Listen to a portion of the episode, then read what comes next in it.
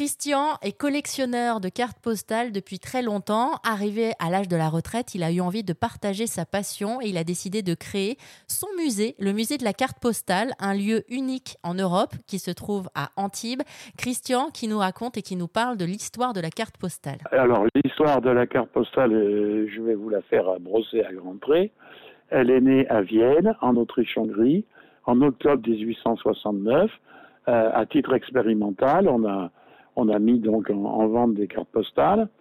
Euh, les, Autrichiens, qui sont des gens méticuleux, ils étaient contre parce que ça coûtait moitié moins cher que, d'envoyer une lettre. Ils ont dit mais alors si on, si on vend des cartes postales, on va plus vendre de thèmes pour les lettres. Et ils ont fait une expérience et au bout de trois mois, ils ont constaté qu'ils vendaient toujours autant de timbres pour les lettres et en plus ils faisaient des grosses recettes avec les cartes postales. Donc ça s'est répandu comme ça dans le monde entier, de pays en pays.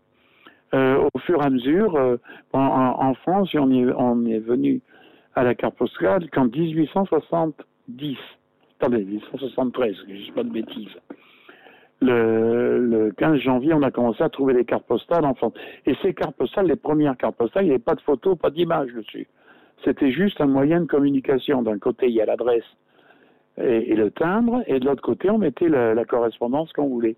Et à partir de 1900, disons grosso modo, un peu avant, un peu 1895 exactement, on a commencé à mettre des photos sur les cartes postales. Alors là, ça a été une folie. Merci à Christian de Flandre, qui est donc animateur au musée de la carte postale d'Antibes. Si jamais vous voulez aller voir sa collection et puis aussi rencontrer Christian et vous connecter vous aussi à cette passion de la carte postale, je vous laisse toutes les informations sur rzn.fr.